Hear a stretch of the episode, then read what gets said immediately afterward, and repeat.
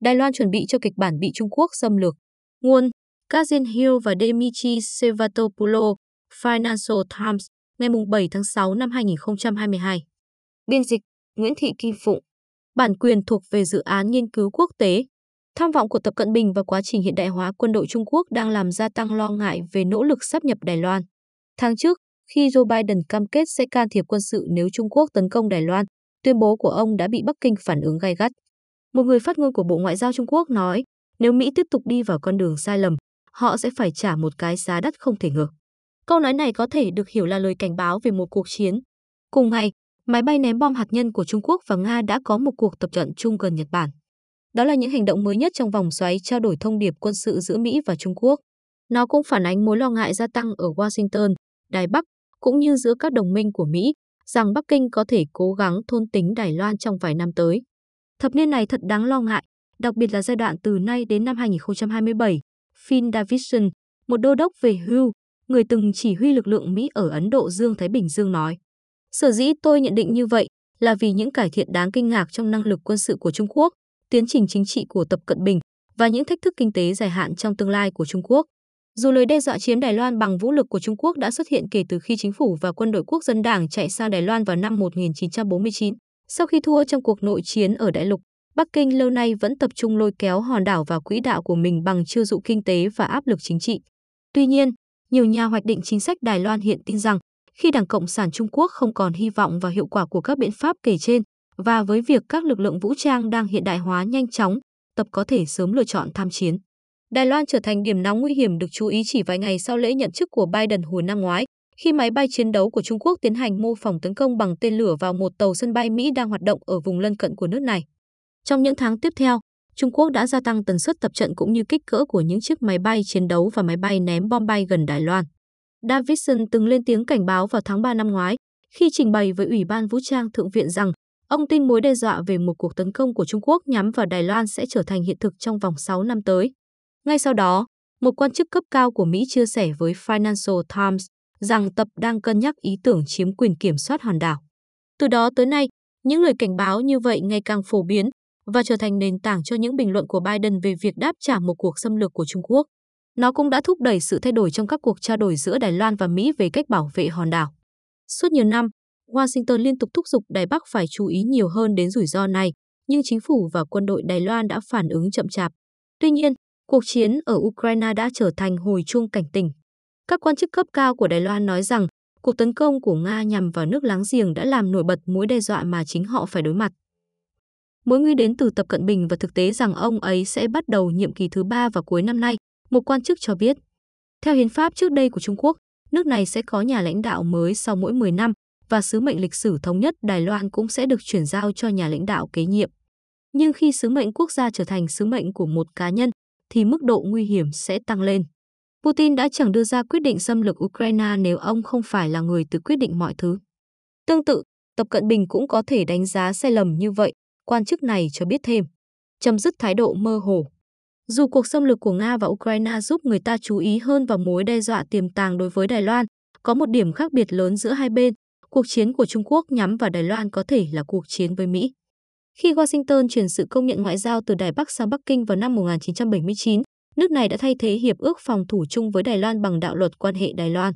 Đạo luật này yêu cầu Mỹ cung cấp cho quốc đảo những vũ khí cần thiết để tự vệ và duy trì năng lực của chính Mỹ trong việc chống lại vũ lực hoặc những hành động cưỡng bức khác có thể gây nguy hiểm cho an ninh của Đài Loan. Trong quá khứ, người Mỹ luôn mơ hồ về mức độ cam kết của mình. Trong một nỗ lực để vừa ngăn cản Bắc Kinh xem xét sử dụng lực lượng quân sự, vừa không khuyến khích Đài Bắc chính thức hóa nền độc lập của mình, Washington đã từ chối giải thích rõ ràng liệu họ có tham gia vào một cuộc chiến tranh giữa hai bên hay không. Sự mơ hồ đó đã giảm đi đáng kể dưới thời Biden. Khi được một phóng viên hỏi trong chuyến đi Nhật Bản gần đây, liệu ông có sẵn sàng sử dụng vũ lực để bảo vệ Đài Loan hay không, Tổng thống Mỹ đã trả lời, có. Đó là cam kết của chúng tôi. Nhà Trắng đã vội vã đính chính, giống như việc họ đã làm đối với những tuyên bố tương tự trước đây của Biden, mà một số nhà phân tích coi là hờ hênh, rằng chính sách của Mỹ đối với Đài Loan không thay đổi. Tuy nhiên, các quan chức cấp cao ở Đài Loan và các nước đồng minh với Mỹ tin rằng Biden đang cố gắng gian đe Bắc Kinh bằng cách ra hiệu rõ ràng hơn rằng họ có thể sẽ phải chiến đấu với Mỹ. Một quan chức cấp cao của Đài Loan cho biết, chúng tôi nghĩ rằng Biden đã đi đến một quyết định chính trị nhằm chứng minh rằng không thể loại trừ lựa chọn này là lựa chọn Mỹ tham chiến. Đối với trường hợp Ukraine, ông ấy đã nói trước rằng Mỹ sẽ không tham chiến. Nhưng khi Trung Quốc cảm thấy rằng khả năng quân sự của họ đã đạt đến mức sẵn sàng để chiếm Đài Loan, thì việc chỉ sử dụng các biện pháp trừng phạt kinh tế hoặc tài chính sẽ không còn là cách gian đe hiệu quả, vị quan chức nhận định. Vì vậy, tuyệt đối không được để Trung Quốc tin rằng người Mỹ sẽ không có hành động quân sự.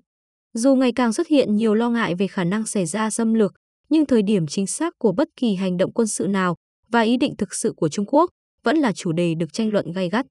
Thời điểm mà Davidson coi là có tiềm năng xảy ra một cuộc tấn công của Trung Quốc năm 2027 là mốc kỷ niệm 100 năm thành lập Quân Giải phóng Nhân dân Trung Quốc, PLA,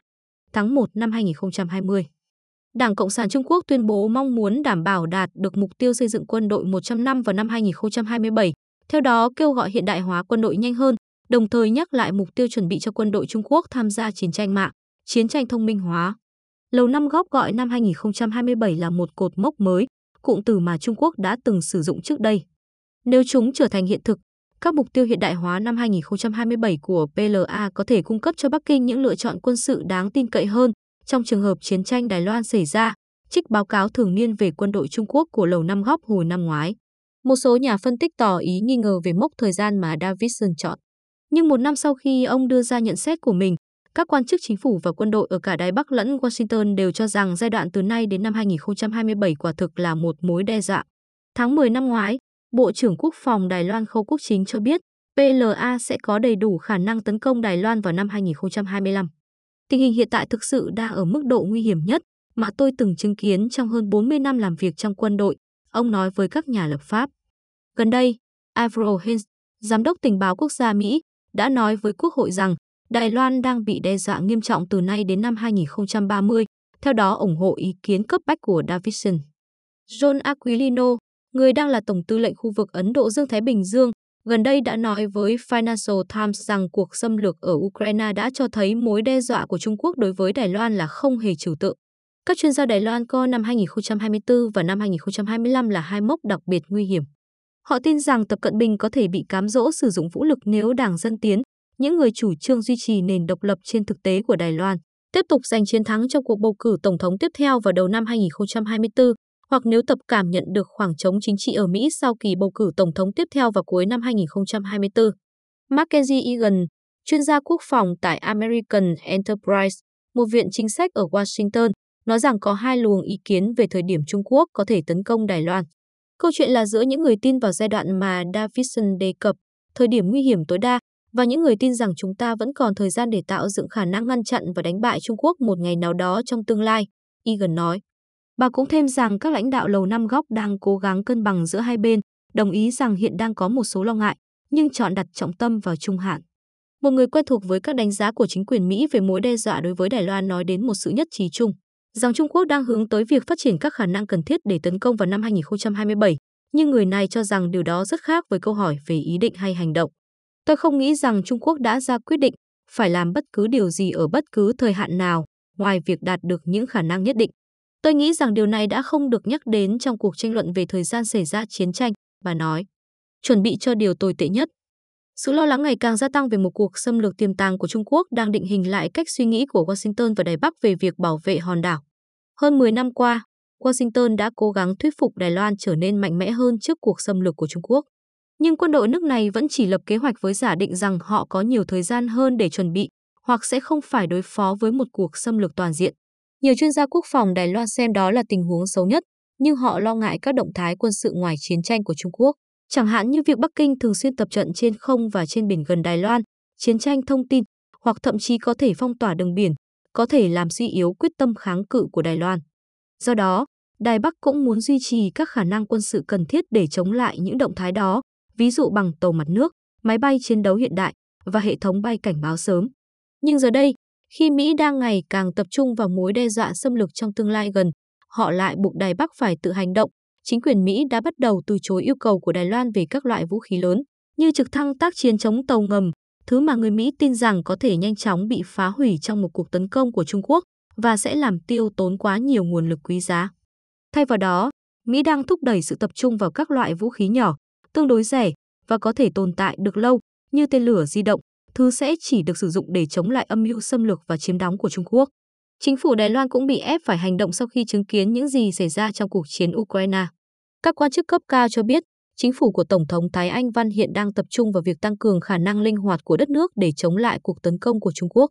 Thủ tướng Tô Trinh Sương đã cam kết ủng hộ việc kéo dài thời gian thực hiện nghĩa vụ quân sự cơ bản từ mức 4 tháng hiện tại lên 1 năm, cũng như tăng ngân sách quốc phòng, mà cho đến nay vẫn chỉ ở mức trung bình 2% tổng sản phẩm quốc nội. Chúng tôi thực sự đang có các cuộc thảo luận quy mô lớn và kỹ lưỡng trong nội bộ, cũng như với người Mỹ, về những việc mình cần làm, một người hiểu rõ tình hình tiết lộ. Chúng tôi đang kiểm tra loạt ý tưởng khác biệt để làm cho đất nước của mình linh hoạt hơn, để xây dựng các tính năng mà chúng tôi cần trong thời chiến. Các chính sách đang được xem xét bao gồm một cuộc cải cách nhanh hơn và dứt khoát hơn đối với lực lượng dự bị còn hạn chế của Đài Loan, xây dựng mạng lưới điện và liên lạc phân tán, thứ mà các cuộc tấn công mạng và tên lửa của Trung Quốc không thể hủy diệt hoàn toàn, củng cố các hệ thống chỉ huy và kiểm soát, lập kế hoạch tiếp tế nhu yếu phẩm trong thời chiến và phân công trách nhiệm hành chính cho phòng thủ dân sự. Vị quan chức cấp cao này cho biết, mục tiêu của chúng tôi là chuẩn bị mọi thứ sẵn sàng vào khoảng năm 2025 đến 2027. Hiện đại hóa quân đội Trung Quốc Có rất nhiều bằng chứng từ các nguồn công khai cho thấy PLA đang toàn tâm toàn ý theo đuổi các khả năng cần thiết để tiến hành một cuộc xâm lược. Một trong những khả năng đó là tìm kiếm và nhắm mục tiêu vào các tàu ngầm có thể tấn công các tàu hải quân Trung Quốc đang chuyển quân xâm lược qua eo biển Đài Loan. Trong số 1.543 lượt máy bay PLA đã bay vào vùng nhận dạng phòng không ADIZ của Đài Loan kể từ tháng 9 năm 2020, có 262 chiếc là máy bay tác chiến chống tàu ngầm. ADIZ là một vùng đệm trong không phận quốc tế được theo dõi với mục đích cảnh báo sớm. Tháng 4 năm 2021, tàu đổ bộ trực thăng Type 075 đầu tiên của Hải quân PLA, một tàu tấn công đổ bộ cơ lớn chuyên chở trực thăng và binh lính, đã đi vào hoạt động. Hai chiếc nữa đã bắt đầu được thử nghiệm trên biển. Theo bài viết của các nhà nghiên cứu tại Đại học Giao thông Quân sự của PLA, lực lượng của họ vẫn còn thiếu năng lực vận tải cần thiết, nhưng họ đang lập kế hoạch sử dụng phà dân sự, xà lan và bệ nổi để đưa quân vào bờ ngay cả khi không thể tiếp cận cảng biển. Sử dụng các báo cáo trên kênh quân sự của truyền hình nhà nước Trung Quốc và các bức ảnh vệ tinh, Michael Dam, một sĩ quan tình báo Hải quân Mỹ đã nghỉ hưu, hiện đang là nhà nghiên cứu tại phòng thí nghiệm vật lý ứng dụng của Đại học John Hopkins, đã phân tích hai cuộc tập trận liên quan vào mùa hè năm 2020 và năm 2021. Ông tin rằng PLA đang xây dựng kế hoạch huy động hàng hải với quy mô khổng lồ. Việc huy động vận tải biển dân sự để hỗ trợ các chiến dịch quân sự xuyên eo biển đi kèm rủi ro rất cao và có thể dẫn đến tổn thất rất lớn, Đam viết trong một bài nghiên cứu vào năm ngoái. Tuy nhiên có nhiều thách thức liên quan đến tính hiệu quả và tiêu hao mà quân đội Trung Quốc có thể giải quyết, chỉ đơn giản bằng quân số áp đảo và khả năng chịu đựng tổn thất. Một số nhà phân tích tin rằng cuộc xâm lược Đài Loan vẫn sẽ là một thách thức đáng kể đối với PLA trong nhiều năm tới, một thực tế mà họ cho là đã được nhấn mạnh bởi những khó khăn của người Nga trong một chiến dịch với bối cảnh ít phức tạp hơn nhiều. Những gì PLA muốn làm trong kịch bản yêu thích của họ phức tạp hơn nhiều so với những gì Nga đang cố gắng làm ở Ukraine. Nhìn chung, xét theo các kịch bản chinh phục quân sự, điều người Nga đang cố gắng làm là dễ nhất, còn điều người Trung Quốc muốn làm là khó nhất. Taylor Fravel, giám đốc chương trình nghiên cứu an ninh tại MIT, đồng thời là chuyên gia về chiến lược quân sự của Trung Quốc, nhận xét. Do đó, trong lúc quan sát những khó khăn của Nga khi tiến hành các hoạt động tương đối đơn giản, các nhà lãnh đạo Trung Quốc có thể sẽ băn khoăn về khả năng thực hiện những chiến dịch phức tạp hơn nhiều của PLA. Điều này có thể khiến họ tạm thời thận trọng hơn trong việc phát động một cuộc tấn công như vậy. Tô Tử Vân, nhà nghiên cứu tại Viện Nghiên cứu Quốc phòng và An ninh, một viện chính sách được Bộ Quốc phòng Đài Loan hỗ trợ, lập luận rằng bất kể PLA lựa chọn bước đi nào, họ vẫn cần đưa được tàu qua eo biển. Ở Ukraine, chúng ta đã chứng kiến cảnh các phương tiện của Nga kẹt cứng trên đường cao tốc. Trong kịch bản của Đài Loan, biển chính là đường cao tốc, ông nói. Đó chính là thời gian và địa điểm để tiêu diệt họ. Dù khả năng để thực sự tiến hành xâm lược của Trung Quốc vẫn chưa rõ ràng, quá trình hiện đại hóa nhanh chóng của lực lượng vũ trang nước này đã khiến các đối thủ của họ gặp phải bất lợi. Trung Quốc đang trên đà gia tăng đầu tư quân sự. Nếu Mỹ tiếp tục giữ nguyên cách tiếp cận đầu tư quốc phòng của mình, thì khoảng cách giữa hai bên sẽ nhanh chóng bị thu hẹp trong khoảng thời gian đó, Davidson nói. Sự mất cân bằng ấy có thể khiến tình hình càng thêm nguy hiểm. Một quan chức quân sự Đài Loan cho biết sẽ mất vài năm để thực hiện kế hoạch củng cố vị thế của Mỹ ở Ấn Độ Dương-Thái Bình Dương, chẳng hạn như xây dựng lực lượng thủy quân lục chiến cơ động hơn và đe dọa tàu Trung Quốc bằng hệ thống tên lửa trên các đảo do đồng minh kiểm soát. Chúng tôi lo ngại rằng Cộng sản Trung Quốc có thể nghĩ rằng sẽ tốt hơn nếu họ tấn công sớm trước khi chúng tôi và Mỹ sẵn sàng, ông nói. Một số nhà phân tích cho rằng Việc nhìn thấy Nga chật vật ở Ukraine cũng có thể chứng minh cho Bắc Kinh tầm quan trọng của việc hành động nhanh chóng. Về mặt chính trị, nếu các nhà lãnh đạo Trung Quốc tin rằng Mỹ đã hoặc sẽ mở rộng cam kết an ninh vô điều kiện với Đài Loan, thì giá trị của việc Trung Quốc thực hiện một số hành động quân sự để chứng tỏ quyết tâm và sự sẵn sàng chống lại Mỹ sẽ lớn hơn nhiều so với trước đây, Bravo nói. Một số chính trị gia Đài Loan cho rằng sự cạnh tranh ngày càng gay gắt của Mỹ với Trung Quốc đang làm rủi ro tăng thêm. Hôm thứ Hai, Chu Lập Luân, Chủ tịch Quốc dân Đảng đối lập, chia sẻ với một nhóm thính giả trong giới tư vấn chính sách tại Washington rằng ông hy vọng sự chú ý của Mỹ sẽ không gây ra rắc rối ở châu Á. Tôi đánh giá cao bất kỳ sự giúp đỡ nào từ Mỹ, Chu nói. Nhưng tôi hy vọng căng thẳng có thể giảm bớt trong những năm tới.